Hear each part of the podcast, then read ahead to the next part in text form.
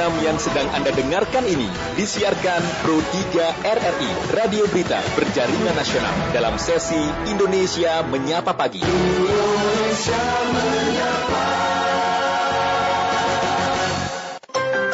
Dialog Layanan Kesehatan kerjasama Pro 3 RRI dengan Fakultas Kedokteran Universitas Indonesia. Terima kasih pendengar. Kini kami ajak Anda untuk masuk dalam sesi dialog layanan kesehatan COVID-19 kerjasama FKUI dan RRI. Dan tema yang akan kami bahas adalah peran kuretase pada perdarahan dan kelainan menstruasi. Bersama dengan Dr. Hartono Cahyadi, SPPA dari Departemen Patologi Anatomi. Segera kita mulai dialog layanan kesehatan ini. Selamat pagi Dr. Hartono, apa kabar? Selamat pagi, iya. Pak Rudi dan para pendengar RRI Pro 3 FM semua. Alhamdulillah sehat-sehat. Baik. Baik dok, mungkin di awal bisa diterangkan atau jelaskan terlebih dahulu yang dimaksud dengan kuretase itu apa nih dok ya? Oke, kalau kuretase itu Pak Rudi ya sebenarnya tindakan hmm. dari dokter klinisi untuk mengambil sampel jaringan dari endometrium karena kita ada kasus di sini perdarahan ya kasus perdarahan uterus yaitu uh, kelainannya lebih uh, sering terjadi di endometrium maka klinisi akan melakukan tindakan kuretase mm-hmm. tujuannya setelah dilakukan tindakan kuretase jaringan yang didapat itu akan dikirimkan ke laboratorium patologi anatomi mm-hmm. untuk dilakukan diagnosis Nah, kalau sudah ditentukan diagnosisnya dari jaringan yang dikirimkan, jawaban itu akan dipakai oleh dokter klinisinya untuk penata laksanaan selanjutnya. Demikian Pak Rudi. Iya, tindakan kuretase itu lebih tepatnya dilakukan pada saat kondisi yang bagaimana dok? Iya, tindakan kuretase itu dilakukan tentu jika dokter klinisi mm -hmm. menganggap memang perlu melakukan uh, suatu diagnostik ya. Hmm. Jadi diagnostik hmm. itu bisa kalau untuk definitif memang dari patologi anatomi ya, namun bisa juga dia memakai uh, misalnya klinis ya data anamnesis gitu ya, terus yeah. gejala klinis, radiologis seperti itu hmm. ya. Nah, uh, bisa seperti itu. Jadi kalau dengan data klinis dan radiologis itu sudah dirasakan suatu uh, yang jelas untuk mm-hmm. diagnosis kepada pasiennya, maka dokter ini belum melakukan kuretase. Tapi kalau pada uh, nanti ya setelah di terapi atau mungkin masih ada keluhan atau pada kelainan radiologis atau dari, dari anamnesisnya didapatkan ke arah suatu kelainan yang uh, lebih serius ya dalam pengertian lebih serius ini adalah suatu tumor ya atau karsinoma makanya ya. itu akan dilakukan kuretase. Hmm. Seperti itu Pak Rudi. Baik. Kalau sesuai dengan tema kita peran kuretase pada perdarahan dan kelainan menstruasi, uh, apa yang ingin dicapai dari tindakan kuretase pada dua ini, Dok? Iya.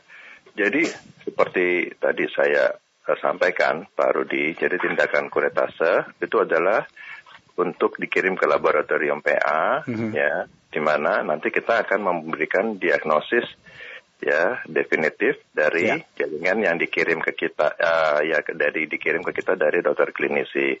Nah, kelainan pada uh, jaringan yang dikirim itu bervariasi ya bisa dari merupakan suatu polip saja, bisa dari endometrium, bisa hmm. merupakan suatu uh, hiperplasia, hiperplasia bisa lagi dibagi yang kalau secara PA ya itu yang atipik ya, hmm. ya itu yang kita harus waspadai. Yeah. Kalau yang non atipik itu ya tidak apa-apa.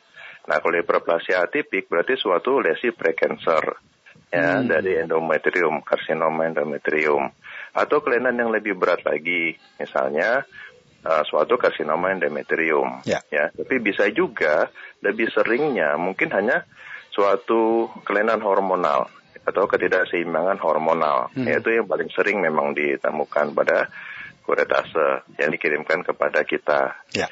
Nah, demikian. Baik. Kalau yang dimaksud dengan kelainan menstruasi sendiri seperti apa ini, Dok? Iya. Jadi uh, kelainan menstruasi itu kan bisa jadi misalnya dia siklusnya itu lebih kalau normal katakanlah 21 sampai 38 hari. Nah, itu misalkan siklusnya dia lebih cepat ya dari dari 21 hari mm-hmm. atau malah dia memanjang ya lebih lama dari 38 hari seperti itu atau misalkan dia itu yang dinamakan menor, uh, menoragi atau ada metroragi. Metroragi itu misalkan di antara dua siklus dia ada perdarahan kembali itu metroragi. Ya, tapi biasanya kalau udah campur tuh di, suka dibilang meno metroragi. Kemudian lamanya menstruasi itu biasanya kan 5 sampai 7 hari. Ya, nah kalau misalkan ini udah lebih dari 10 hari, nah itu suatu yang abnormal. Ya, nah, terus kita juga lihat jumlahnya, jumlah darah yang keluar. Mm -hmm. Nah itu patokan uh, lebih mudahnya sih ya. Yeah. Uh, lebih sering ganti softtek, eh, seberapa sering ganti softtek kalau dia lebih sering. Misalkan softteknya mau ukurannya apa pun yang biasa dipakai, yaitu satu jam atau dua jam sekali sudah ganti gitu ya, dan itu terjadi dalam beberapa hari gitu ya, disertai dengan gumpalan-gumpalan uh, beku darah gitu seperti itu. Itu sudah merupakan sesuatu yang berlebihan ya. gitu ya dari normal ya. Uh, ya. Demikian Pak ya. Rudi. Dan jika memang ditemukan kasus seperti itu apakah langkah satu-satunya adalah kuretase, Dok? Ya. Jadi uh, seperti tadi saya katakan untuk diagnosis ya definitif ya kelainan itu memang kuretase yang dikirimkan oleh uh, dokter klinisi ke patologi anatomi. Namun Sebelum itu tidak tidak semata-mata uh, pasien itu langsung datang di kuretase tentunya Pak. Jadi dia anamnesis hmm, dulu. Iya. Ya, kalau misalkan kelainan-kelainan yang seperti sifatnya itu hormonal, yang paling sering itu karena PCOS seperti itu. Nah itu mungkin dia akan uh, tidak dilakukan suatu kuretase dulu, tapi diterapi dulu. Ya seperti itu. PCOS itu adalah polycystic ovarian syndrome. Ya seperti itu. Nah itu hmm. uh, tidak dilakukan uh, langsung kuretase seperti itu yeah. karena dia kan anamnesis terus dia uh, pemeriksaan fisik terus dia melakukan dokter klinis itu melakukan uh, radiologis seperti itu mm-hmm. dan dia mendiagnosis adanya suatu polycystic ovarian syndrome seperti itu nah dia bisa menterapi tanpa melakukan kuretase. Ya. Demikian. Baik. Lantas apa yang perlu menjadi pemahaman bagi uh, masyarakat tentunya perempuan bahwa uh, terhadap dengan hal-hal yang mungkin saja mengarah kepada kelainan menstruasi itu sendiri untuk ditindaklanjuti secara diagnosis medis, dok? Iya, jadi ini uh, intinya adalah kapan kita berobat datang ke dokter ya untuk mencari pertolongan. Iya. Nah kadang-kadang uh, apa seorang wanita itu datang ke dokter gitu terus dia mengatakan saya sudah nggak ada uh, keluhan apa-apa dokter uh, saat ini ya gitu ya nggak ada keluhan apa-apa tapi pas dicek pada HB-nya ternyata HB-nya tuh sudah rendah sekali bisa mm-hmm. sampai 6 atau 7 mm-hmm. seperti itu. Nah, waktu dia bercerita misalnya ya dia ternyata uh, perdarahan banyak itu di hari pertama dan kedua gitu ya sampai banyak sekali sampai sampai HB-nya turun uh, drastis signifikan tapi kemudian hari berikutnya mungkin berkurang dan dianggapnya normal jadi wanita-wanita di Indonesia ini memang sangat kuat ya dengan HB 617 aja seperti hmm. biasa saja nggak merasa itu merupakan suatu keluhan.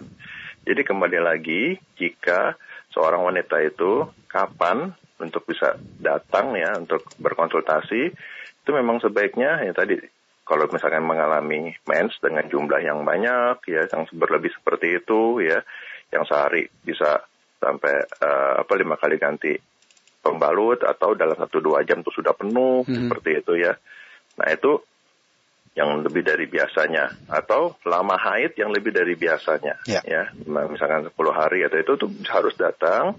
Atau juga tadi yang siklusnya tuh berulang cepat ya. Jadi kalau misalkan sebelum 21 hari atau malah dia menjadi lambat gangguan ada gangguan haidnya ya. Jadi ya. lebih uh, lama dari 35 atau 38 hari. Nah ya gitu Pak Rudi. Baik. Dokter Hartono, terima kasih dok ya sudah berbincang dalam dialog layanan kesehatan COVID-19 di pagi hari ini. Semoga bermanfaat buat kita semua. Kita akan berjumpa lagi di lain waktu dengan topik yang berbeda. Terima kasih dokter. Selamat terima pagi. Kasih. Selamat kembali beraktivitas. Terima kasih. Demikian tadi Dr. Hartono Cahyadi SPPA dari Departemen Patologi Anatomi dalam dialog layanan kesehatan COVID-19 kerjasama Fakultas Kedokteran Universitas Indonesia dan RRI.